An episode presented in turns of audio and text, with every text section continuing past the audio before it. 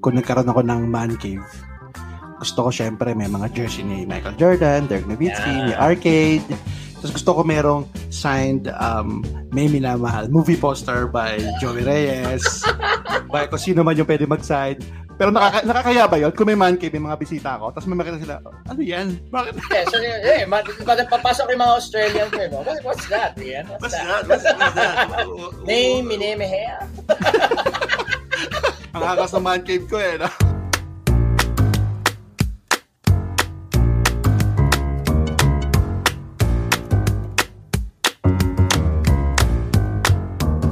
Hello and welcome to Colorong Classroom, ang podcast para sa mga masyadong matanong at mga masyado ng maraming nalalaman. My name is Lian Hernandez. Kasama ko pa rin syempre ang world's tallest professor, Jerome Chua. Hey, hey, hey! Yes, uh, ngayon ay, uh, ano ba ngayon? A 15 ng Pebrero 2023. We are yes. back after, oh. gano'n ba katagal, Jerome? One, one month? More than one month, I think. More than one month. Mm. Okay, ang tawag sa sa nangyari sa amin ay uh, load management. Yan, in, yan, in yan. NBA in, parlance, load uh, management. Ibig sabihin uh, nun ay, uh, ano ba? tamad kami. Tamad kami mag-record. masyado, masyado kami nag-enjoy sa aming bakasyon, pero andito na kami, di ba? So, masaya naman. Eh, kasi kampanting-kampante na tayo dun sa subscribers natin, sa mga nagka-follow sa atin. So, okay na yun. Wag na, mad, wag na madagdagan. Okay hindi, hindi. Kaya nga tayo medyo, nag, medyo na, nagkahuli. Gumawa lang ako ng teaser kasi syempre may mga nag-aabang. Tsaka syempre, ngayon ay buwan ng Pebrero. Sayang naman Oo. kasi buwan ng mga puso, buwan ng yeah. sweldo. Ano ba meron kahapon? Valentine's. Traffic sa Pasig kahapon, pauwi ako. Yun. Pero ngayon, araw ng mga kulasisi ngayon. Oo, araw ng mga Plus one. Hindi, pero essentially, buwan ng mga puso. So, napag-diskusyon na namin ni Jerome na bigyan natin ng ibang timpla yung podcast natin. Mm. Dapat meron din tayong sarili nating uh, celebration of love, love month. Yeah. Pero wag natin gamitin yung Feb-ibig. Wag na, wag na yung mga ganun, nakakasawa wow. na. Um, umay na eh. Ano bang gusto mong tawag sa segment natin na to? Well, um, pwede nating gawin na uh, love month. Yan, wala pa nakakagamit niyan ever. sobra, sobra generic na. Oo. Parang na, ano, makikita mo nga sa mga banner yan sa Santa Mesa, sa Pasig. so instead of Feb-ibig, Love Month. So love month. ayun, linggo-linggo, ngayong buwan ng Pebrero, pag-uusapan natin at hihimayin natin ang ilang iconic Pinoy romantic films. Okay, yeah. so ito yung mga pelikula na nagpakilig sa atin, nagbigay pag-asa, iniyakan natin. So madami yan. Siyempre, madami. Mm. Pero pipili tayo siguro mga tatlo na uh, for the rest para sa buwan na ito, diba? Para, para sa buwan na to. Ito yung mga na-miss out natin last year kasi hindi tayo nakapag-record nung panahon ng uh, Pebrero 2022. Tama ba? Oo, so, ayun. Oo. Uh, this week, pag-uusapan natin ang Jose Javier Reyes Classic na May Minamahal. Curiously, celebrating its 30th year. Okay, alam mo pa wow! siya noong 1993. Okay, alam mo kung ba't ko natandaan to, Jerome? Kasi yeah. nung 2018, nag-celebrate sila ng 25th year. Iyan din yung mga panahon na lumipat ako sa Australia. Nalala mo yun? Kasi nung, mm. nung, nakita, ba yung palapit na yung flight ko papunta dito, nakita ko sa Facebook, ano remaster? Digital remaster? Yes. Tagal ko nang inaabangan tong pelikula na to. Tagal ko nang paborito to. Tapos, i-remaster nila, ipapalabas sila sa power plant, andun yung, yung cast, tapos okay. nalala ko, in-invite mo pa nga ako noon eh. Iniinggit mo ako na, oh, gusto mo ba sa power plant? May ticket ako, di ba? Kamusta yung Oo. experience na yun? Ingit-ingit ako sa iyo noon eh. Ano bang kamusta Oo. experience na yun? Nung Ay, 20, syempre, 2018. Ah. Oo, syempre, sino pa ba may isip ko? Ikaw, tsaka si Kim, di ba? Tayo lang naman yung sa buong mundo talagang sumusubaybay, nagpakapanatiko sa pelikulang to. Tama, diba? tama. Tsaka Oo. i- palagay palagay ko nga Jerome ito dahilan kung bakit hindi pa rin tayo nagiging mayaman, hindi pa rin tayo mayaman. Kasi instead na pag-usapan natin mga investments, mga oh, passive CUL, income, yeah. uh, or insurance, pinag-uusapan mm-hmm. natin yung pelikulan to. kung dapat ba binenta nila yung van, yung mga ng pamilya, pamilya tagle. ano, bakit tayo makamove on, di ba? So, bakit kasi, bakit kasi pinilit na sunduin pa si Pinky? Di ba? Kumbaga parang every time na daan to sa, sa, sa Cinema One, na pag-uusapan siguro yung mga bida sa pelikula, parati natin binabalikan yun. Kasi talaga namang classic siya in terms of the genre and in terms of especially 90s cinema. Oo. Pero balikan natin yun, 2018, kamusta? Oo, ano diba? ay, Iba, parang ako, nung, nung... Na, nalaman ko pa lang na i-remaster, syempre, ang siyempre naisip ko na kayo, 'di ba? So tayo tatlo manonood. Mm. So, syempre, nung panahong din 'yun, eh co-faculty ko si Direct Joey. So, syempre, mm. meron akong direct access. So, 'Yon. Talagang ano, pinapalang ko na yung mukha ko. Na, namigay siya ng ticket, parang ganun? Hindi naman namudmud. Parang, kumbaga... Nagtanong siya, nagtanong siya. Hindi siya, ano, hindi, hindi, hindi. As in, talagang ah, tal- lumapit ako. Sabi ko, direct kakapalan ko na yung mukha ko ah. pwede ba ako pwede ba ako makahingi ng ticket para sa remastered?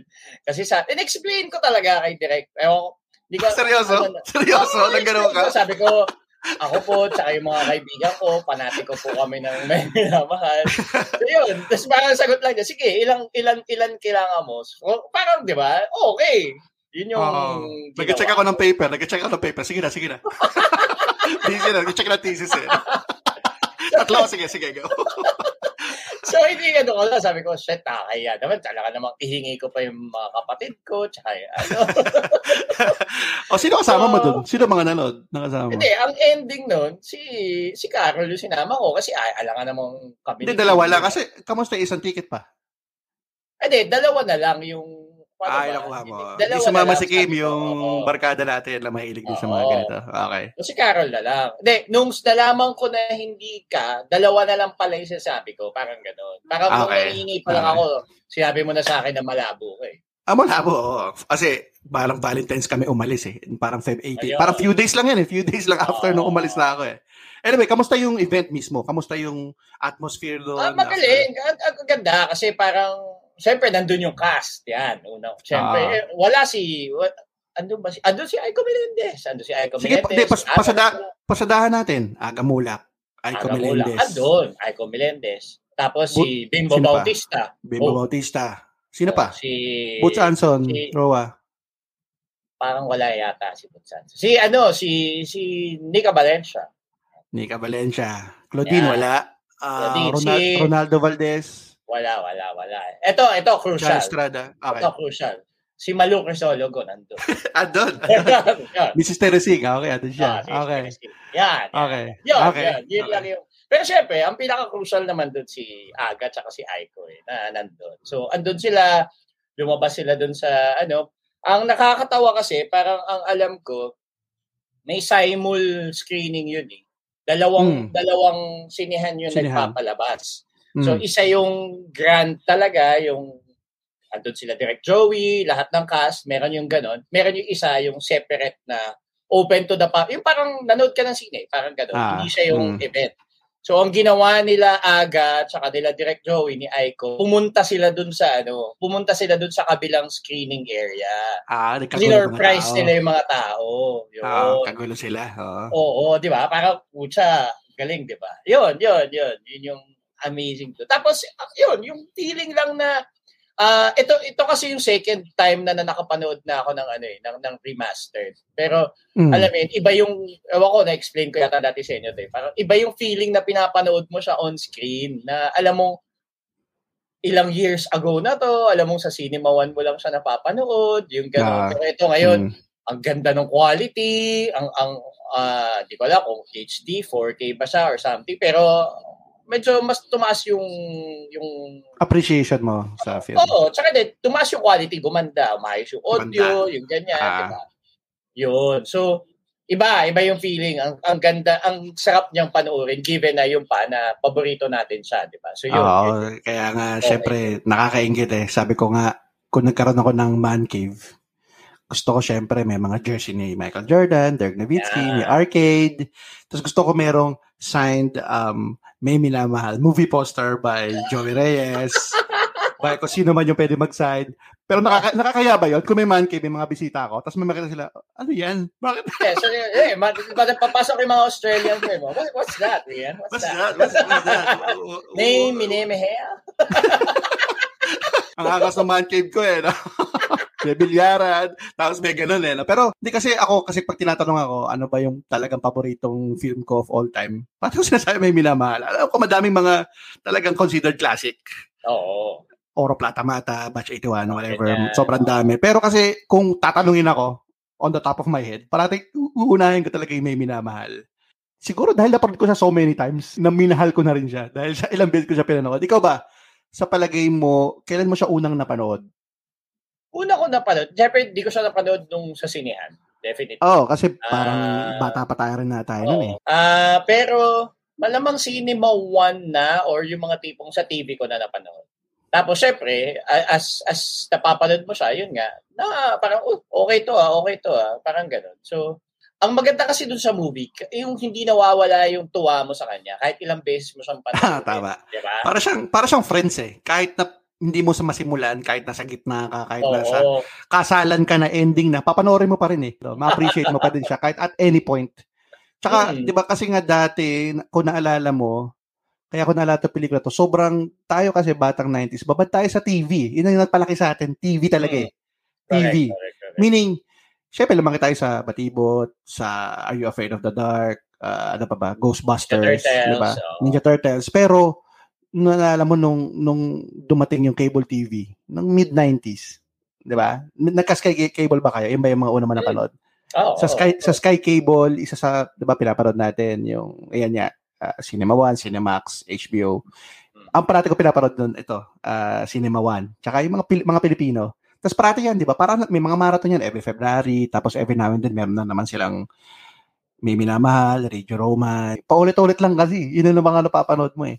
Mm. So talaga na-appreciate mo siya. Para siyang, ewan ko, happy feel para sa akin. Parang sa lahat ng stages ng buhay ko, pag pinapanood ko siya, gumagaan yung loob ko. Parang ganon.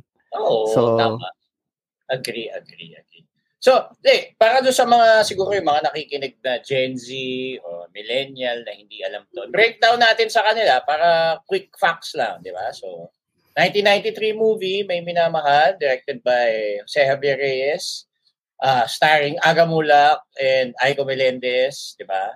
Mm-hmm. Uh, at marami pang iba, Claudine Barreto, Boots Hanson Roa, Agot Isidro, diba? si si Bimbo Ronaldo Bautista, Valdez, Ronaldo Valdez, uh, John Estrada, si. Antonio Jimenez, OG Diaz, mm. di ba?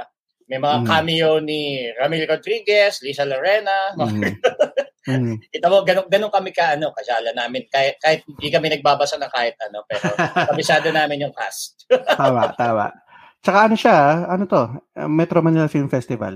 1993 Yo. Metro Manila Film Festival. Ano siya, uh, nanalo siya, Best Director, Best Story, Best Screenplay for Joey Reyes, Best Actor Agamulak, tsaka second best film din siya. So ano nga ba yung kwento ng may minamahal? So ito, only son Carlitos, played by Aga Bulak, suddenly finds himself the man of an all-female household when his father dies of heart attack. He falls in love with an offbeat girl played by Aiko Melendez, who is, coincidentally, part of an all-boys household. So Carlitos is forced to make a choice between following his heart or risk losing the love of the family. Yo. Ang naalala ko dito, sa isang parang social media comment or tweet ni um, Joey Reyes, sabi niya, this put the ROM in com in Philippine cinema. Which is, naniniwala ako kasi lumaki nga tayo sa, ano, eh, sa TV at sa pelikulang Pilipino. Noong 90s, ano ba mga sikat nun? Action films. FPJ, mm. uh, Bong Revilla, Bong Revilla, Robin, Joko Diaz, lahat sila. Okay? Tapos, meron ding comedy na yung talagang hardcore Dolphy, comedy, slapstick Pinoy comedy. Dolphy, Babalu, uh, Redford White, di ba? Uh, mm. Pero parang at the time, parang wala. Hindi ko maalala kung meron o wala. Pero parang wala na romantic comedy sa Philippine cinema. Parang hindi siya binebenta as something as marketable as a genre? Ang mabenta kasi noon, hindi mo mabenta. Pero ang, di ba, yun nga, action, di ba? Jerry Cabal, yun yan eh. Yung mga genre na yan. Sa, pag sinabi mo namang romance, andun yung mga Carlito Sigion Reyna, di ba? Hintay okay, uh, sa langit. Yung, walang ka-comedy doon. Heavy, heavy drama, drama talaga. Pero heavy romance, drama. heavy drama, di ba? Love story talaga, di ba? Mm. Yun. Ah, uh, pag com- wala nga eh, comedy, syempre meron lang leading lady, pero hindi necessarily doon umiikot yung story. 'Di ba? So, I, I, ako, tama, I would agree kay Direct Joey na parang, di ba, yun, yung may minamahal, yung isa sa nagsimula nung genre sa Pilipinas na parang you can combine these two uh, genres into one and create one whole new uh, genre na tinatawag nga na, na rom-com. Feeling ko underappreciated siya. Underappreciated kasi pag pinag-uusapan ko yung sa yung pelikulang Pilipino specifically itong genre na to, romantic film sa sa pelikulang Pilipino. One More Chance, yun ibabato nila sa iyo. A Very Special Love. Kasi siya na yung hindi nagsip- na na ay sorry, na na yung era na yon, yun yung denominate ni May Minamahal kasi may era siya na ano eh, yung 90s. So yung mga hindi na umabot doon at dumiretso na sa one more chance, hindi talaga nila medyo magigets yung may minamahal. Ah, hindi. I mean, I think ang market nito, ang ang talagang nagmahal ng pelikula nito, syempre yung Gen X. Feeling ko Gen X eh. Kasi maraming kilala na mas matanda sa atin ng slightly. Mm. Paborito nila to eh. Paborito nila to eh. Yung mm. henerasyon natin, natin na, kasi tayo, dahil nga babad tayo sa kanyang pelikula, gusto rin natin to. Pero yung henerasyon natin, papunta na tayo kina Claudine eh. Got to believe. Di ba? No. Jeric- Jericho, Christine. Di ba? Nandun mm. na tayo eh. Nandun na tayo eh. Well, specifically, yun nga, ipapunta na doon kay Bea at kay John Lloyd.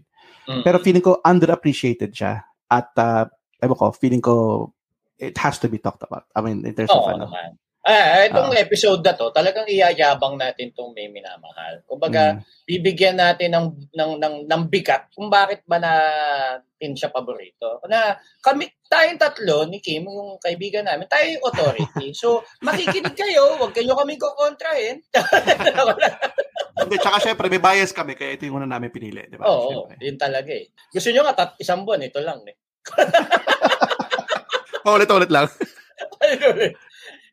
Oh, malaking bagay na na yung yung yung papel ni Direk Joey dito kasi nga siya yung sumulat, siya rin yung nag-direct. So, well, mm. kaya lahat sa naman ng pelikula ni Direk Joey ganoon eh, 'di ba? Siya yung siya yung nag-direct, most likely siya rin yung nagsulat. So, alam mo yun, yung, yung ang ma-appreciate mo dito, una syempre yung writing. Yung writing ni Direk Joey dito, di ba? Yun yung mm. una munang ma-appreciate eh. Yung pasok ng kulit dun sa mga eksena. Di ba? Yun yung, yun yung ma-appreciate mo kay Direct Joey. Ikaw?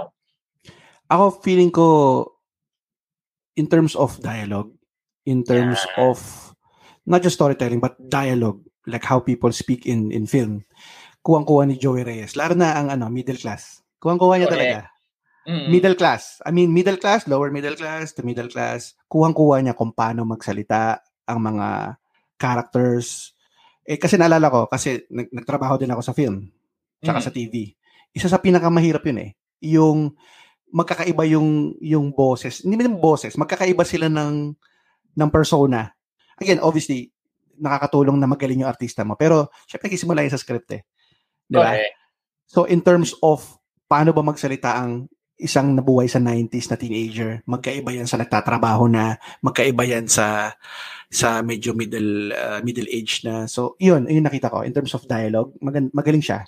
Para lumabas kasi yun, kailangan buo yung character, 'di ba? Yun yun nga, hmm. yun yung ma-appreciate mo kay Direct Joe, yung yung naka nakasentro dun sa pag yung maayos na pagbuo ng mga character si si Monica, si Aiko Melendez, tsaka si Carlitos, 'di ba? Na talagang sa kanila umiikot. Yun, yun yung common problem kasi 'di ba sa sa Philippine cinema, 'di ba? Yung hindi character-based yung mga kwento, 'di ba? Talagang oh, di drama, mahirap na naging mayaman. Oh, yun lang, parang ganoon, 'di ba? Ito hmm, kasi cardboard, yung, oh.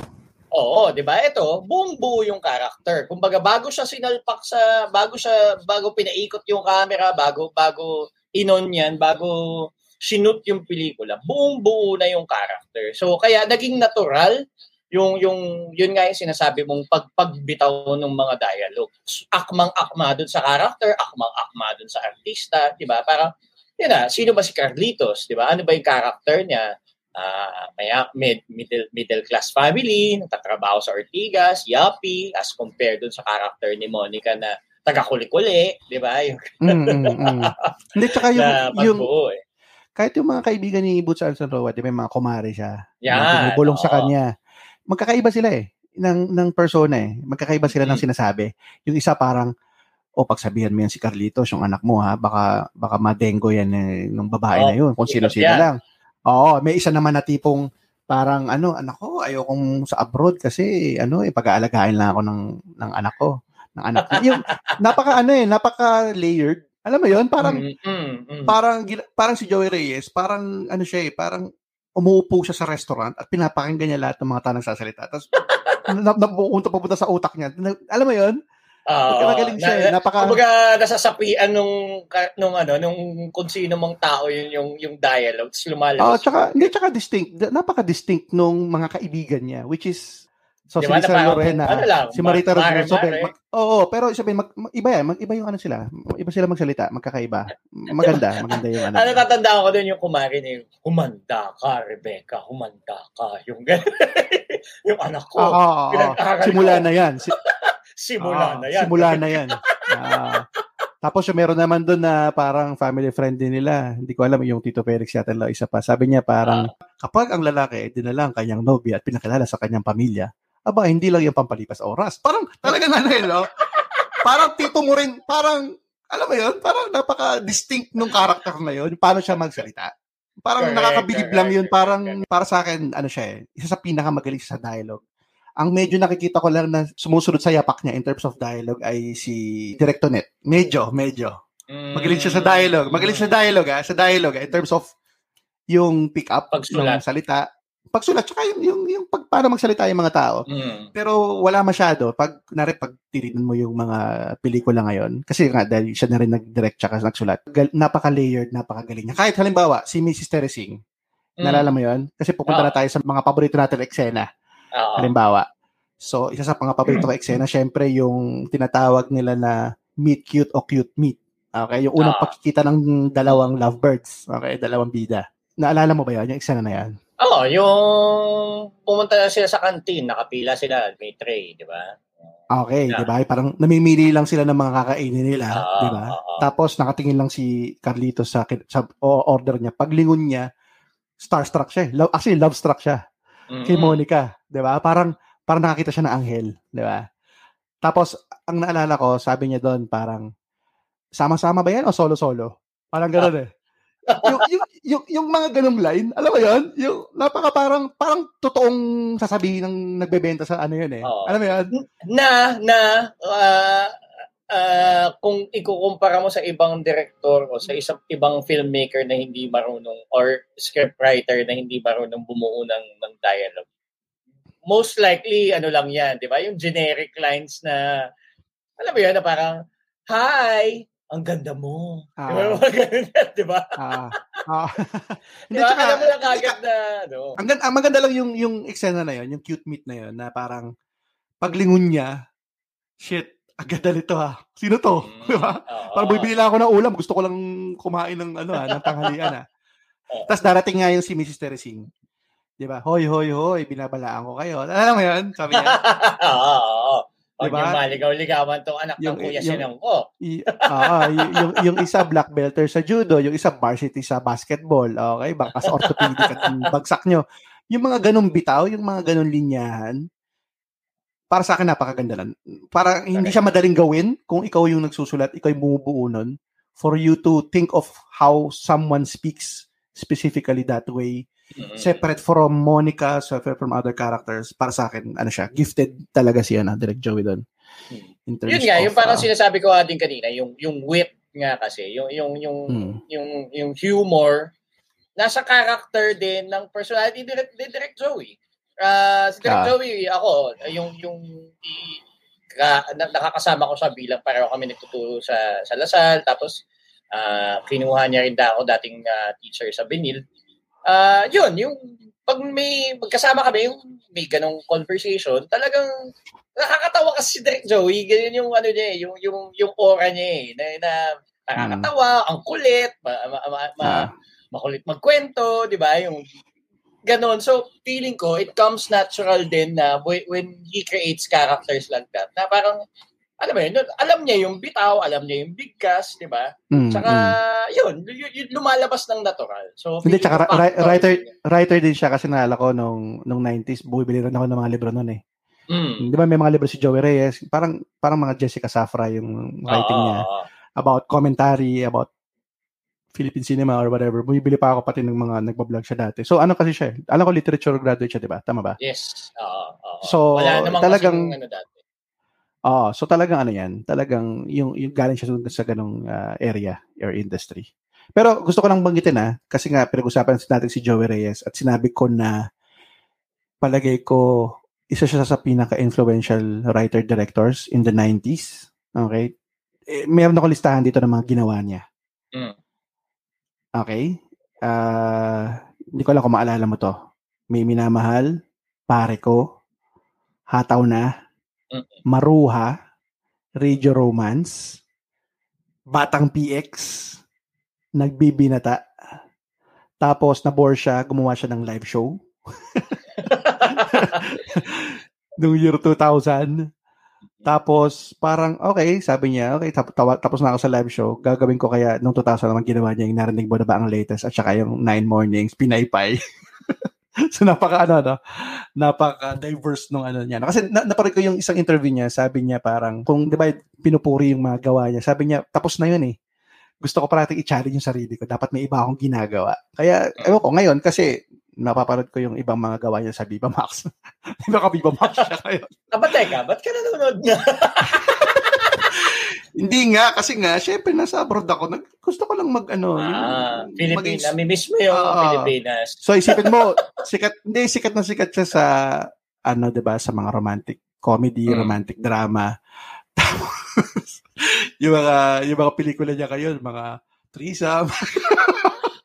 Grabe ha. Oo, oh, ganun yung mga pelik. Pero kasi nga, naalala ko may isang interview din kasi eh, na, na naparod ko. Sabi niya parang, tinatanong siya ng mga parang TV uh, na presenter, sabi sa kanya, bakit na iwa, napag-iwanan tayo ng Korean film? Mm. 'Di ba parang yung storya naman yung reply 1988 parang pang Pilipino rin naman 'yun. Ba tayo napag-iwanan? Tapos ang sabi niya, naalala ko na talagang napabilid din ako sa answer niya. Masyado tayo na kontento sa nakasanayan na. So sa kung ano yung formula. Masyado tayo okay. na in love sa romantic comedy, romantic film as a genre. Paulit-ulit natin, sinagad natin siya mm. nang mm. hindi tayo nag-expand sa mga iba namang storytelling. Kaya siya siguro, ibaga, tumatalon din siya. Nag, 'Di ba meron din siyang mga horror. Tumatalon mm. din siya sa sa ibang mga genre. Y- yun nga. So parang buti na lang, alam mo yun, meron pa tayong kagaya ni Direk Joey na nakakagawa ng mga ganyang klaseng pelikula na alam mo yun, parang Oo, rom-com, oo. Ah, ganun yung yung genre. Pero alam mo yun, hindi pare-pareho. Parang ah. nag-iiba yung setting, nag-iiba yung character, nag-iiba yung plot, nag-iiba yung yung yung yung istorya, 'di ba? Hindi so, yung de, So halimbawa, isa sa mga paborito ko rin ginawa niya, 2006 Kasal Kasali Kasalo. Hmm. Nalala mo 'yan? Oo. Nagustuhan mo ba yon Sakal Sakali sa Lola? Pero mo pareho yan? Gusto ko yung una kaysa sa yung una, kasal kasali sakal. kasalo. Oo. Sa, sa, so, gusto ko yung kasal. So yun naman pinag-uusapan naman niya yung buhay mag-asawa naman na. Di ba? Oo, di ba? Yung yung selosan, yung about career. Pero kasi yun nga kasi kung ano siya talagang nag-excel si Direct Joey sa character driven tsaka sa mm. dialogue. Kumbaga parang ano siya, magi enjoy ka talaga na napanoorin mm-hmm. yung yung mga characters niya to de- mm-hmm. developing into ano or you know, being in that particular uh, story. So ako yung early 2000s niya, yung ano, yung tawag dito, bukas na lang kita mamahalin. Angelo Dieter. Sobrang mm. galing sa akin noon. As in, ang galing-galing nung character ni Angelo doon. Ah. So, kung, kung yun yung pag-uusapan natin. Anyway, so yun, alam mo yun, yung, yung, yung sabi mo nga, yung brilliance ni Direct Joey, eh, ah. malaking factor kung bakit napakaganda nung may minamahal. So, punta na naman tayo doon sa ano ba yung mga hindi natin malilimutang eksena, yung mga paborito nating eksena ah, sa tama. lang yan. Ayan naman mm. eh, ako, buo eh. Simula hanggang dulo. Beta sa akin eh. Di ba, magbigay ka ng mga tatlo, siguro. wag, wag lahat, syempre, eksena. I mean, gusto mo lahat. Pero ano, ano yung parang, kung kailangan mong papil, papiliin, uh, ano yun? Ah, okay. Paborito kong eksena, syempre, oh, in, in, in, siguro, pag kung yung chronological order, yung ano, mm. pinag, ano na, yung unang pinakilala ni Aga si Monica nung party, dun sa, ah. ano, yung, kasi sinama, anong course mo, saan ka nag-aaral, ah, tama, ano, di ba? Yung parang, ah. ang galing na dun, na, dun yung naging way para i-reveal yung, yung personality ni, ni, ni Monica in, in, in, in full detail, in a sense. Kasi, di ba, dun siya nagbigay na, ah, yung tatay ko, ganyan, ganyan. ah, anong mm. course mo? Yung, ay, liberal arts. Parang, uy, pareho pala tayo, di ba? Yung gano'n.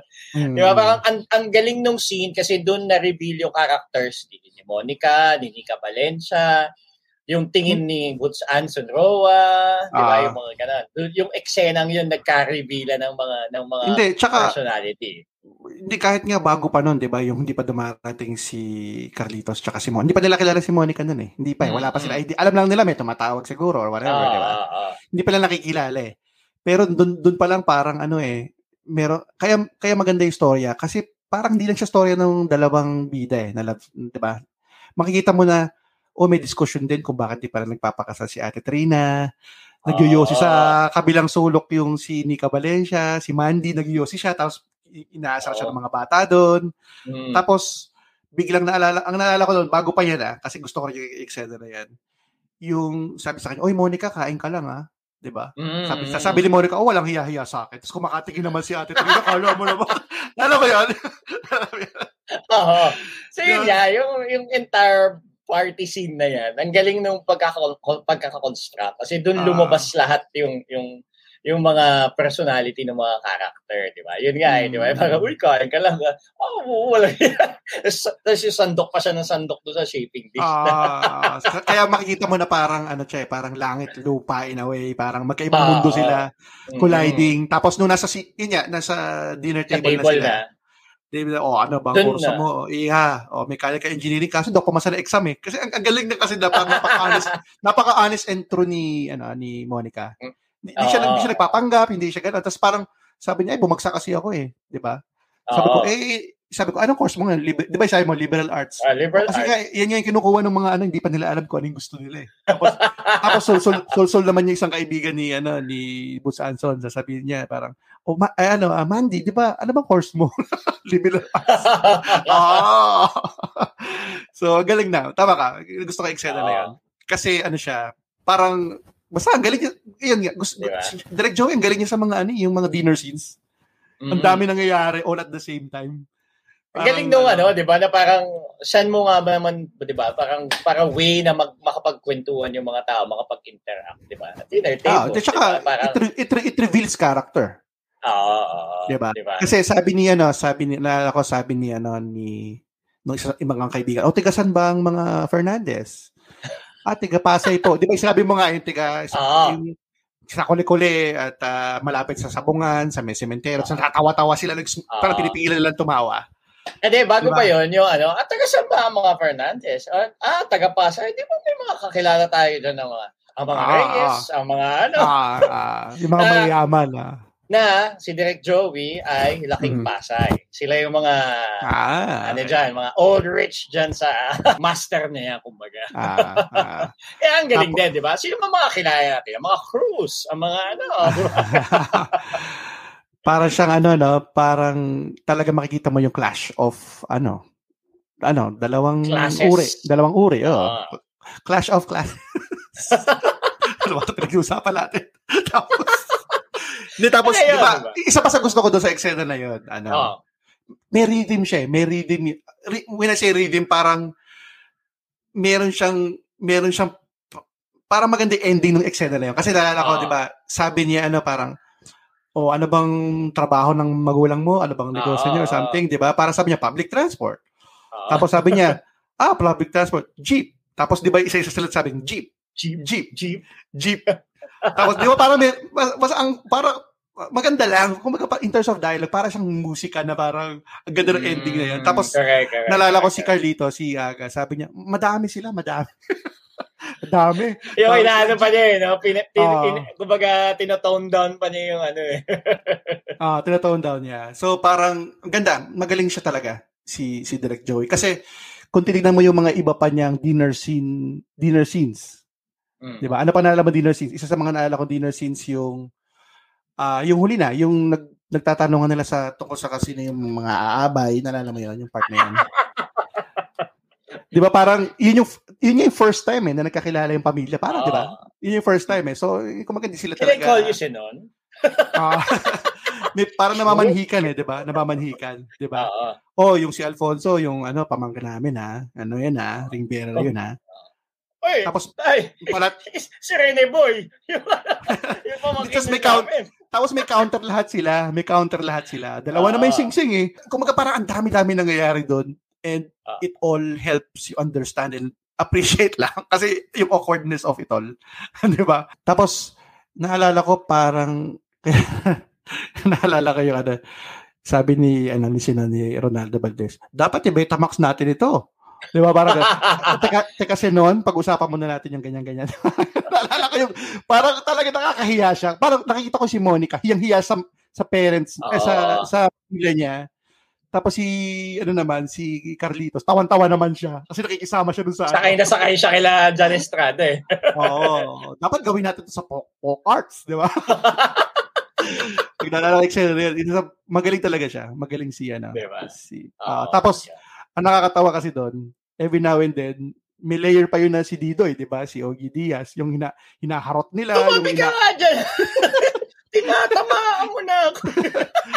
Di ba? Parating inaapin nila yun eh. May added layer pa, which is something na baka hindi na mangyari sa 2023. Di ba? Uh, Dahil sa, sa woke generation, di ba na pwedeng biru-biruin. bawal na kortin yung kwet ni Ogie Diaz. bawal na, bawal na. Oo, oh, harassment na yun. Pero, di ba, I mean, maganda. Magaling siya gumawa talaga ng ganong eksena. Ano pa? Ikaw? Anong mga eksena yung ano? Lahat, de. Teka naman ka dito. Susunduin um, na si Pinky. Hindi, mamaya na yun. Hindi, syempre, ang gusto ko yung ano, isa sa pinaka-recognizable na eksena ng pelikula na to, yung sinagot na siya. Yung, eh, yung may na sila na pala. Uh, Di ba? So, na, kung naalala mo, nasa bahay sila ng mga Fernandez, tapos parang aligaga si Monica, hindi siya mapakali, tapos sinasabi ni Carlitos, okay ka lang? Tapos sabi ni Monica, tapatin mo nga ako, naglolokan lang ba tayo? Tapos parang, parang clueless si Carlitos. Sabi niya, bakit? Anong, anong, anong ginawa ko? Tapos si Monica, sabi niya, eh, hindi ko na alam, eh, lagi ka nakatikit sa akin, nagkakwento, nagpapatawa, niligawan mo ba ako, binabarkada. Uh-huh. Di ba? Tapos parang niya, parang napaka-naive kasi or clueless ni or napaka-torpe ni Carlitos. Tapos sabi niya, maupo ka muna. Ayoko magkukwentuhan na naman tayo. Tinanong siya, kinonfront siya ni Monica. Sagutin mo nga ang tanong ko, gusto mo ba ako o hindi? Gusto mo ba ako maging shota o hindi? Tapos si Carlitos, oo naman. So tapos na yung usapan, halika na rito at magkukwentuhan na tayo. Tapos ang nakakatawa doon kasi napaka-awkward pero nakakakilig. Napaka-iconic ng scene na yun. Di ba? na dahan-dahan upo si Carlito sa tabi ni Monica. Tapos si Monica, nakapangalumbaba siya, parang, parang kinikilig siya, di siya makapaniwalang sila na. Tapos si Agan parang, oh, tayo na ba? Mag-shota na ba tayo? Tapos, yung akbay niya parang, alam mo sa sinihan, yung parang nag-stretch out ng arm, pasimple. Ikaw ba, natanong ka na ba ng ganon? Ganon ka-direct ng babae? Ever? Hindi, ako yung nagtatanong eh. Ano ba talaga? Never ka tinanong? never, na ako never, eh. never, never ka tinanong? Parang hindi. Parang never na ano, label, ganun, or something? Label or gusto mo ba ako? Na- confront ka na ba na, oh, teka, anong ginagawa natin? Kaya siguro gusto ko nga yung, ano na yun, yung eksena na yun. Kasi, ganda lang ng ano, dynamics nila bilang napaka-torpe ni Aga, ni Carlitos. Oh. Tapos si Monica naman sobrang outspoken, walang pakialam, walang hiya, hindi siya nahiya. Yung mga roles ni Angelica Panganiban, ni na mm. Laida Magtala, sila Sarah Geronimo, lahat nag-aantay ng Prince Charming. Ito si Monica Badass eh. Parang oh. gusto mo, hindi. Siyempre, saan ka naman nakakita ng babae na mahilig kay Steven Seagal uh, Under Siege? Tsaka mahilig manood ng basketball. Di ba? Idol niya niya si Jawo. So, wala lang. Napakaganda nung, nung power play na yon yung, yung ganon. Mm-hmm. Na, ano, na, na eksena na yon oh. Tsaka, naalala ko lang kasi, na, nalala ko lang kasi ako nasabihan na ako eh. Nasabihan na ako ng ganyan eh. Gusto mo ba ako? nasabihan na ako. Oo. Isang beses. Sinabi, oh. na, hindi, asawa ko ngayon, hindi pa kami. Oh. Gusto mo ba ako? Hindi. May gusto ka ba sa akin? Nagkaroon na, ginawa niya ako eh, dati. Mm. Nung una pa lang kami nagkikita, nagde-date. Tapos, yeah. hirap pala noon, pag tinanong ka, gusto mo ba ako? Kasi di ba, syempre, parang may interest ka sa kanya, kaya mo siya niyaya lumabas, oh. di ba? Tapos, nalala ko, nasa kotse kami, pauwi na, tapos, may gusto ka ba sa akin? Gusto mo ba ako? Hindi. Di ba, parang, ang hirap pala noon, pag totoong buhay, yung, sabi daw, hindi rin ako sanay eh, na, na, na ganun eh. Tsaka, hindi ako, hindi ako sinasabi ko lang, feeling ko, hindi, hindi, hindi si Carlitos, pero feeling Kita ko. mo, feeling mo pa? hindi, hindi, hindi. Feeling ko, yung character ni Monica, na, nakatulong din sa akin or nag-push sa akin para ma-impluensyahan ko ano yung gusto ko sa babae. Mm. Gusto ko ng ng outspoken. Gusto ko na, ang tawag kasi natin dyan ng 90s cowboy, eh, di ba? Oo. gusto mo ng cowboy. Ayaw mo ng fancy restaurant, gusto mo sa kowloon lang kayo kakain. Mm. Sa, uh, ano, di ba? Parang na-influence eh, doon sa ganun eh. Kaya tala mo, yung napakasawa ko, parang Aiko, Aika, di ba? Konti lang difference. nagbida, nagbida-bida na lang. Nagkakuli-kuli ba sila? Hindi, pero nag-aral, nag-aral siya sa ano doon, boss ko. Mga dalawa yung... anyway, Don anyway, boss, pero... boys school yun, ah. Hindi, pero yun. Ay, ay ka. Uh, in terms of, I think, uh, in terms of yung dynamic na yun, parang napaka-fresh nga niya. If you talk about uh, 90s, ah. Kasi, di ba, yung, yung dati naman, ang mga, mga bida naman, mga heroine naman natin, iyakan ng iyakan, sina Maricel, sina Don Solueta, or hmm subservient lang naman din sila, 'di ba? Hindi sila mm. hindi sila ganito eh. Or at least in this genre, hindi sila ganoon. Siguro nakita ko na lang closest si Maricel. 'Di ba? Oo. Yung talagang... Pero yung ganoon ni Maricel, very co- comedic naman, 'di ba? Comedic, comedic, slapstick eh, slapstick. Kaya nga nung ano eh, naalala ko nung ni, ni, meron silang remake nito eh ng siniserye 2007. Naalala mo ba 'yon? Mm. Ni-remake nila yan na TV, na sa TV series eh si Ann Curtis ah, si Oyo Boy. yung mga ano, hindi ko kasi pinatulan yun eh. Parang, hindi talaga, hindi. Feeling ko disrespectful parang, yun eh. disrespect, what a disrespect. Tsaka kasi, naalala ko, kaya medyo nahinto na ako dun sa, kasi parang na-excite ako eh. Tapos pinanood ko siya, pinatulan ko siya for a time. Ibang-iba si Monica dun eh. Kasi si Ann Curtis, bilang Monica, siya yung yung sombrero niya nakatalikod ng ng kukwelyo. Yung tino, tino-tomboy. Oo, hindi hindi ganoon hindi hindi ganoon si ano eh si Monica. Eh. Si Monica ano lang siya, maano magsalita, di ba? Mm-hmm. Pero sumasapak siya, sumasapak siya, sinapak niya isang beses si, ano, si Carlitos, di ba? No towards the end of the ano, 'di ba? Kaya eh, sabi eh, oo, oh, pero hindi sakit siya na. tomboy. hindi. sumapak siya, oh, hindi siya tomboy, hindi siya tomboy. Hindi siya kasi dito na nagkukwelyo si si Ann Curtis parang sabi, "Oh, tayo na, tayo na." Parang ginagano niya si Oyo Boy. Eh. Parang hindi yun yung character ni ano eh. 'Di ba? Parang uh, hindi, natatandaan ko 'yan, yung yung hapon niyan eh, yung panghapon na ano ng uh, ABS dati. Sina Dimples Romana si Ate Trina, si Baron yung isa sa mga kapatid. So sabi ko, ah, why? why did you do it? no, hindi ko na pinatulan. Siguro yan yung parang nangyari din sa'yo sa One More Chance nung a second just parang why? Ah, no. Oo. Bast- bastos I will, yan, bastos. I will not contribute to the box office of that uh, second film. Uh, parang ganun siguro naramdaman mo. Ganun, ganun. Oo, no. Di ba parang ano ba yan? Parang binastos naman natin yung yung ka, ka, paano kaganda at gaano ka-classic yung pelikula. Ah, eh. tama, eh, remake tama. ng gano'n. Anyway, o, balik tayo dun sa, sa, sa eksena, di ba? Parang, Sige, ikaw naman. Ano pa? Ah, ako, isa pa, syempre, yung ano. Isa pa. Ah, na, wala tuloy sa isip ko yung sasabihin ko. ako muna, ako muna. Meron ako na. Sige, ikaw muna. Nawala sa isip. Ngayon ko lang ito na-analyze. Na-analyze ko talaga. Hindi ko ito pag-iisipan masyado kasi gusto ko lang siya sa film. Pero ano siya eh, para sa akin, kwento talaga to ni Carlitos eh. Kwento siya ni Carlitos. Hindi siya hindi siya love story, love story. Kwento siya ni Carlitos. Meaning, hmm. ang problema niya, he he found someone na gustong-gusto niya. Kailangan niya mamili ngayon. 'di ba? Kakagaya lang sinabi ni ano ni Alvin Jimenez, yung babaeng kinababaliwan mo o yung pamilya mo, 'di ba? Mm.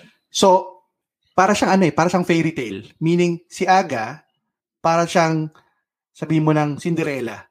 Tapos meron mm. siyang evil stepsisters. Well, uh, evil sisters. Evil in a sense na sobrang dependent sa kanya, sobrang uh, lahat na lang, hinihila susumbatan, siya, hinihila siya di ba? Ang Prince Charming na quote-unquote si ano eh, si... si Aiko. si Aiko eh. Tsaka ano siya, final battle siya. Di ba, isipin mo sa pelikula, di ba? May ba, kung Avengers siya, ang final battle mo ay yung maglalaban yung bida tsaka kontrabida. Di ba? Mm, Halimbawa, mm, mm, 'di ba? Halimbawa si si Iron Man tsaka si Thanos, 'di ba? Iyan. Sa kanya, ang final battle niya ay kailangan siyang humarap dun sa pamilya, kailangan niya harapin yung pinakakatakutan niya. So, ang ginawa mm. niya, di ba, parang nung, nung sumugod siya, hindi ba sumugod, nung pumunta siya sa bahay, parang sabi niya, oh, inibita mo ba to? Gusto mo ba, ano, ano bubugin ka namin? Parang parang ganun, di ba? Sinindak uh, siya eh. Tapos, for the first time, pumalag siya eh. Naalala mo yun? Pumalag siya. Hindi, hindi. Hindi ako alis dito hanggang di ko ako si Monica.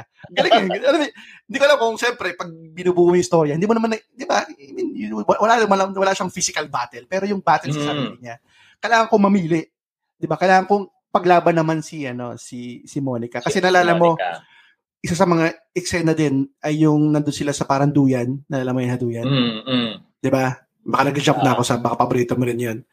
'Di ba? Sabi niya, "Mahal mo ba ako, Carlitos?" Yan, yan. 'Di ba? Tapos anong sabi ni ano, sabi ni Carlitos? Ano ba namang klaseng Oo tanong 'yan?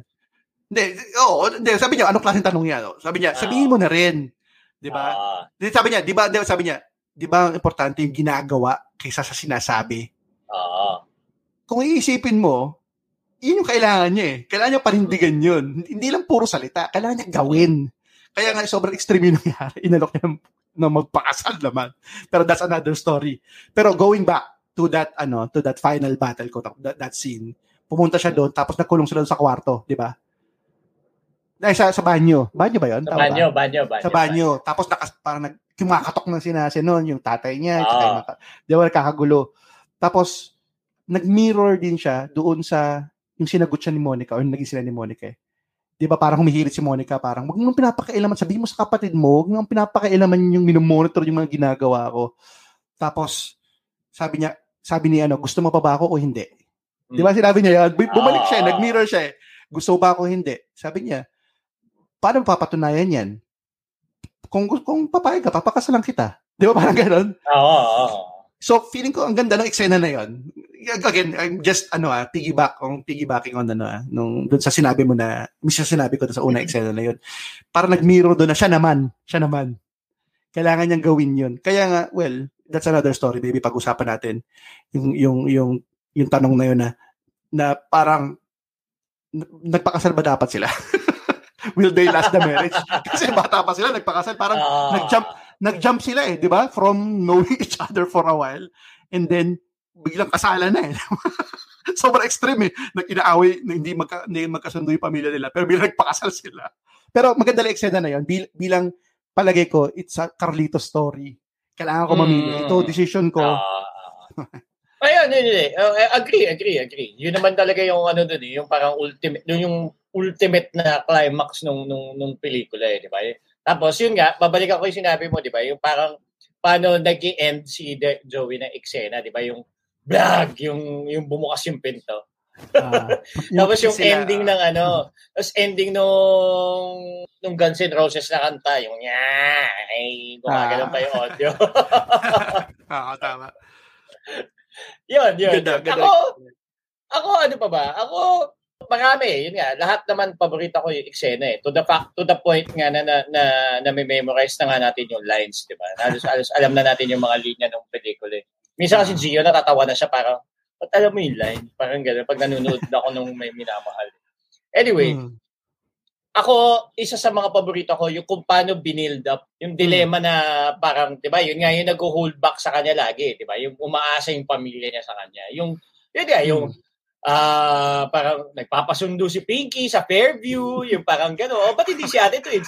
May hitang ulo. Parang, parang ano may ulo? Parang, hindi ko yung problema, uh, di ba? Kung, kung, kung, kung tayo yun, di ba? Parang na bahala siya, di ba? Pero uh, yun nga eh, babalik tayo dun sa eh, character nga kasi ni Carlitos, di ba? Parang, uh, so, hindi, tsaka, sig- sigit ko lang ha. Nung, nung tinitingnan ko tong pelikula to, yung pinapanood ko siya ulit, hmm. hindi niya nakita si hindi niya nakilala o na na silayan si Monica do sa kantin hanggat siguro 14 minutes into that film. Wow. Talaga? Tignan ko, 14 minutes pa to 16 minutes. Ibig sabihin, ang ah. tagal bago nagka-meet cute. 'Di ba? Yung yung hmm. tagpuan na 'yon. Ibig sabihin, binild up ni Direk Joey yan mula nung may birthday party siya, bata pa lang siya. Uh, Sinus, sinusuway siya kasi parang dapat siya yung nagbibigay kasi siya yung lalaki, di ba? Uh, pinagalitan siya. Pinagalitan siya all the way dun sa may burden na sila ngayon dahil financially, di ba, iniisip nila dapat may benta yung van, which is mamaya, uh, pwede natin daanan mamaya. So, ang tagal nun, kaya Carlito story siya eh. Binild up talaga na parang, ano siya, parang I mean, people from 2023 will say toxic Pinoy, ano yan, family, mm-hmm. ano yan, di ba? Na parang, ganun, eh. Pero ganun kasi in the 90s. Oh, nakadepende ka rin eh. talaga sa lalaki, sa sa kung sino man yung breadwinner, di ba? Oo, oo, oo. So, tama ka. Yun, tama yung ano, yung, yung, yung ano mo, yung maganda yung pagka-build up na yung talagang diba? hindi siya madali. Kala mo lang madali mag-decide. Di ba? Mm-hmm. So, yun, yun, yun yung mga yung mga build up na ganyan na na hanggang sa umabot doon sa ano na I just happen to be your mother. Mother. Grabe, no? Grabe, para wala siyang ginawang tama. Pero kasi sumasagot, sumasagot na rin si, ano eh, si Carlitos, napipiko oh. na rin siya. di ba? Yun na kasi. Naman, parang level, leveling eh. Kay Claudine, uh, kay Tika Valencia, uh, kay, kay Agot Isidio, kay Ate Trins. Hanggang sa umabot uh, na kay sa nanay so, niya. Nanay diba? niya. Uh, kay mami na. De, share ko lang ha, kasi pinanood ko to minsan sa klase ko. Gusto ko lang mm. share sa kanila. Sabi ko, uh, hindi ko, actually, sinabi ko lang na gusto ko tong film. Pero hindi ko sinabing, sobrang gusto ko ng film na to. Parang mas, eh, ayoko masyadong i-build up sila. Parang sabi uh, ko lang, oh, ito magandang film to about dialogue. Alam ko dialogue nga yung ano namin ng characterization. Tapos, sobrang dismaya ako kasi hindi, hindi nila masyado nagustuhan yung pelikula. Alam mo, comment nila. kasi two hours yung pelikula na. After nun, binuksan namin yung ilaw. Kamusta yung comment? Sir, sobrang na-drain kami. Sigawan sila ng sigawan tapos ako syempre, ako, ako naman blinded ako kasi syempre gusto ko yung pelikula eh, di ba? Wala pa kailan, mm, hindi ko napansin yun. Pero kung papanoorin mo yung pelikula na yan, pumunta ka sa bahay ng mga tagle, parating problema. Parating may problema. di ba? Isipin mo, tama yung sinabi mo eh, every time na magde-date siya o may, nasa labas siya ng bahay, may mangyayari. Oo. Diba? Masisiraan si Ate Trina. Tapos si si Pinky, si Claudine, wala susundo. Di ba? Tapos, tsaka galit parang yung mga kapatid niya, except siguro kay Pinky, yung bunso, ano? hindi sila willing to bend eh. Wala, hindi sila nagko-compromise eh. Oo. Di ba? Hindi sila nagko-compromise eh. Parang ina-antagonize pa nila eh. Si, si yung kuya nila eh. Well, yung kapatid nila eh. Kasi every time nga na halimbawa, uh, sino gagamit ng kotse? Ako, ako dapat, sasabihin natin train. Ako dapat kasi pang gabi ako eh, advertising ako, bla bla bla. Parang wala, hindi man lang siya pwedeng of MWF, pwede. Pwede ba ako naman? Kailangan ikaw lahat. Tapos pag sinabi mong, di ba, di ba nalalaman yung papasundo, susunduin niya si Pinky, di ba, susunduin mm. niya. Eh, may, may lakad sila ni Monica. Hindi siya makaano. Kausapin mo yan, si Ate Trina mo. Mo kausapin. Yun talaga hindi siya willing na. Nakakabisit din. Tinapos ka agad. Pero medyo nag-make sense.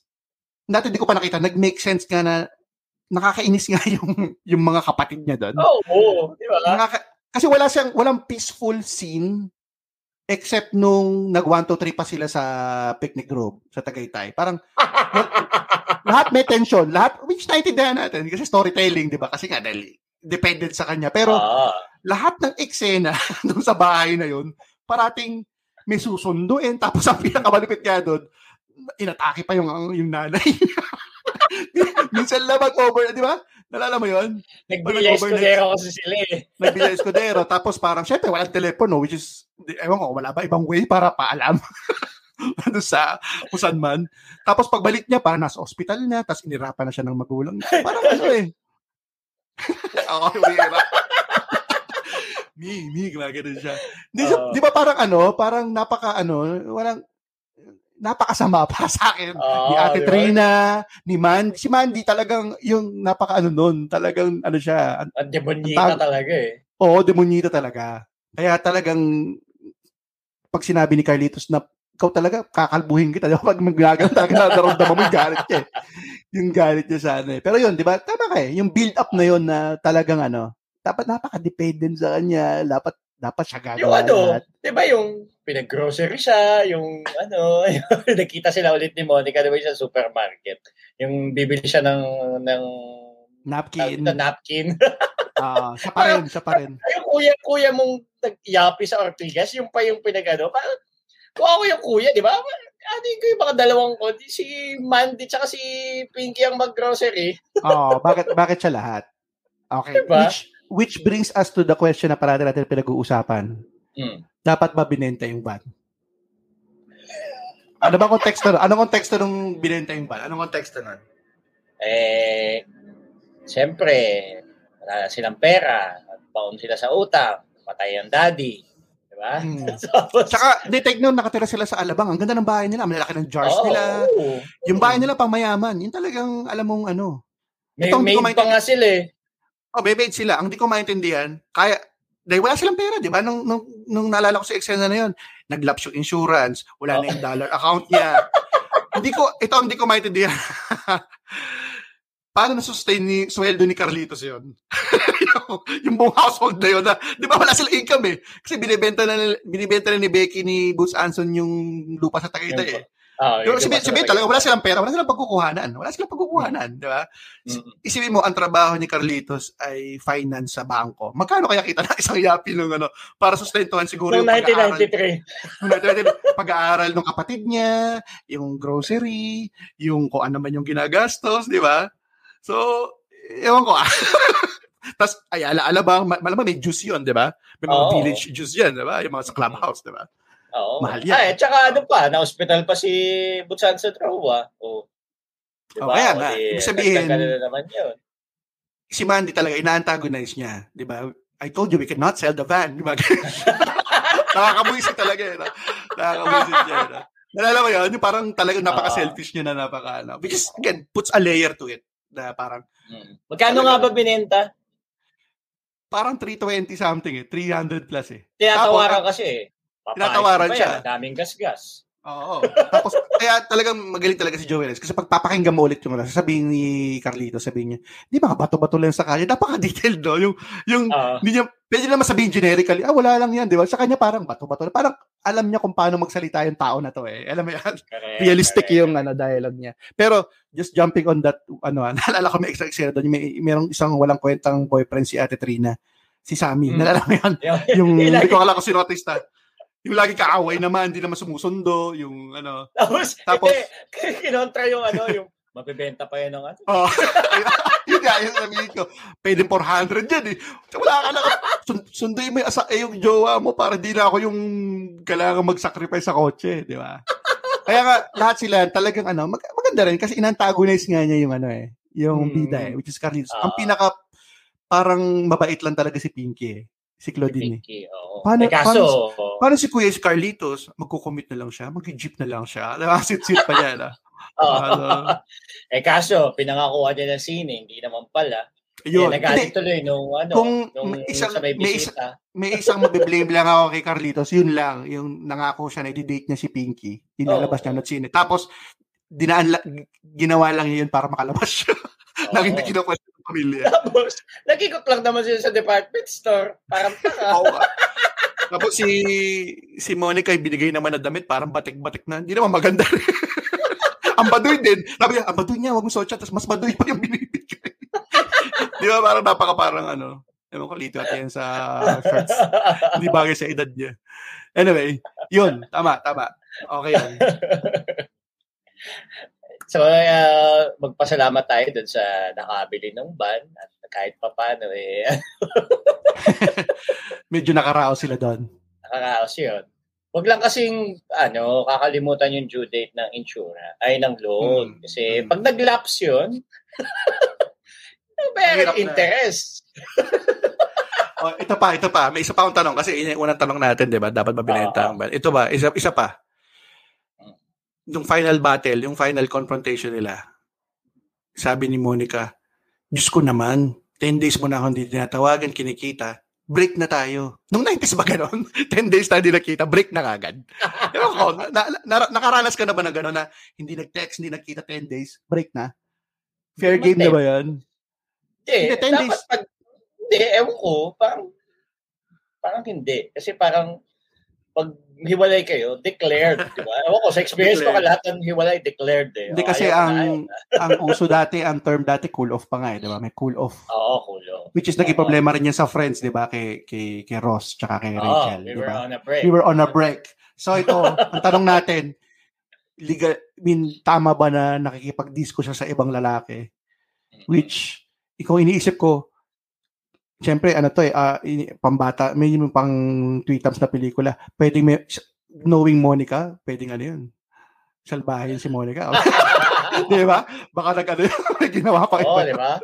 Yari niya oh, yung ano. Hindi lang niya sinabi, oh, hindi lang niya sinabi kay ano. eh, kay Carlitos, di ba? Kasi wala lang, pas ba, ba na siya kay Carlitos eh, di ba? Oo. Oh, eh kasi nag-disco sila eh, sumasayaw sila pa silang gano'n. Oo, uh, nag-inabinom siya, di ba? So, anyway, Ayun. Ako hindi. Parang, ano naman yan. Although, babalik tayo sa character ni Monica, eh, di ba, mabusitin siya eh. Pero ito, ah. ito, ako, um, uh, pag-usapan natin yung paboritong eksena. Ako yung, ano, yung, yung kinonfront ni, ni, uh, ni Ronaldo Valdez, si, ano, si, si Monica. Yung, Nung, nung, okay. ba, nung bago pa lang silang magjowa at saka nung nag-break. Ang galing okay. nung, ano na yan, di ba? Sige, yun, yun naman yung moment ni Monica at saka ni, saka ni, ng tatay, ni Senon, di ba? Na parang, ni papa, papa niya. Oo. Oh. So parang, di ba, yung sa breakup, di ba? Na parang, ah, uh, oh, ano, oh, ano, sabi mo sa akin, kaya mo. Sabi mo sa akin, mahal mo. Hmm. O, di nagtiwala, nagtiwala ako sa iyo, di ba? Nagtiwala ako sa iyo. Bakit? Kasi matalino ka. Mm. Kasi anak kita. Ah. mm. di ba? Galing, no? Galing. galing. Saka meron pa yung before eh, di ba? Yung, yung bago pa lang, di ba? Yung Oh, hmm. ano bang ba't ba laging nandito yung si Carlitos na yan? Ano ba kayo? Parang ah. Saka parang sinasabi pa niya doon, nalala ko, kasi ano nga siya eh, direct Joey nga yan, parang, ano ba yan, yung pet nyo, parati magkadikit, parati kayong magkasama. Diba ganun siya magsalita eh, di ba? Parang, uh, tapos sabi ni Monica na hindi pa kami. Pero kung tatanungin niya ako, oh, malamang sagot ko, oo. Oh, Diba? Parang ganun eh. Tapos sasabihin ni, ano, ni, ng tatay niya, sasabihin sa kanya, ano ba yung ano, lalaki na yan? Hindi marunong mag-basketball. Parang ano-ano yata. Alam niya. Alam niya. Uh, magand kaya nga well nung titingnan ko yung ano yung history nitong pelikula na to panalo paano siya best ano eh, nag Grand Slam nga daw siya eh. Ah, sa pelikula na to, sa FAMAS, MMFF, tsaka Orian, best uh, supporting actor. Oh. Dahil niya, na, wala, malap siguro marami may nakagusto doon sa ano niya, sa role niya. Mm. Tsaka kasi nga, medyo departure siya sa mga pelikula nung medyo 80s or even 90s. Siguro apart from Kevin Cosme, mga tatay naman, kahit tatay natin, hindi naman ganun magsalita sa atin eh. Mm-hmm. Hindi naman, di naman malambing, hindi naman inaalam yung buhay natin. Pero iba naman kasi babae sa lalaki, di ba? Uh, Father, daughter, alam ko, iba rin din, iba rin yun. Ikaw may anak ka, babae, iba, iba, pabisa, iba retrato mo, di ba? Yung dynamic mm. niya. Pero kahit na eh, hindi yan pinapakita sa mga pelikulang Pilipino na na yung tatay interesadong interesado, mentor, uh, nagpapayo, di ba? Caring. Hindi, eh. oh, caring. Kaya ngayon, anong nangyari naman? Kung panoorin mo, sige, panoorin mo yung mga ano, mga bagong star cinema. Yan, marami lang ganyan, di ba? Naging sila Joey Marquez na, sila Lito Pimentel, di ba? Naging yeah. caring na yung mga tatay, which is, hmm. it also talks about the changing of the times, di ba? Na hindi na, yung, yung role ng lalaki, nag-iba rin. Mm-hmm. Pero kaya nga parang ako, nung pinaparod ko yun, parang una, dahil tak, hindi naman na pwede maging ganun yung tatay ko. Saka, di ba, hindi naman, hindi, hindi naman siya ganun, di ba? Mm. Dahil iba naman yung henerasyon niya. Parang ikaw, nag-yearn ka na parang, oh, paglaki ng anak ko, di ba? Kasi may anak ako babae. Ah. Pero gusto ko ganun. Gusto ko ganun ah. yung pag papasok ko sa kwarto, kakausapin ko siya, mag-open up siya sa akin. Parang kinakausap mm. lang niya ako bilang kaibigan. Pero, nirespeto pa rin niya yung mga sinasabi ko. Di ba? Parang ganda rin na, parang gusto mo maging ganung character mm-hmm. o maging ganung tatay. Correct, so, correct, correct, correct. pa- parang ni-yearn mo na maging senon, na maging tatay. Na, oh, ano, na, na, ano rin, na para makikita mo na, yun, di ba?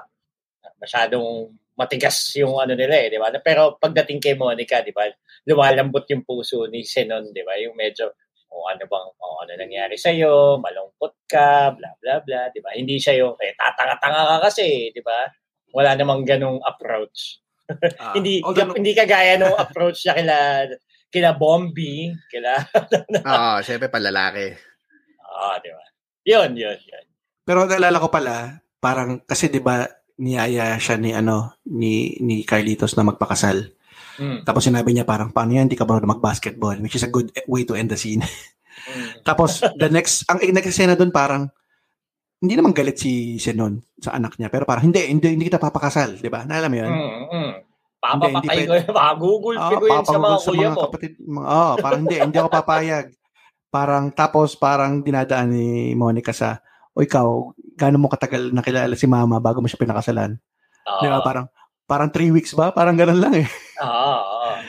Uh, three weeks lang. Tapos, pero paano ko sinabi sinabi ko sa iyo na yung naramdaman ko para sa Kylie say parang naramdaman mo kay mama. Parang ganun siya eh. Um, pero kasi nga, ngayon, again, siguro nagsasalabat-salabat na yung ano natin, usapan natin. Pero 2023, imposi- hindi mo sabi imposible, pero nakita ko magpapakasalan ko na buntis ni Carlito si Monica eh. Yun lang eh.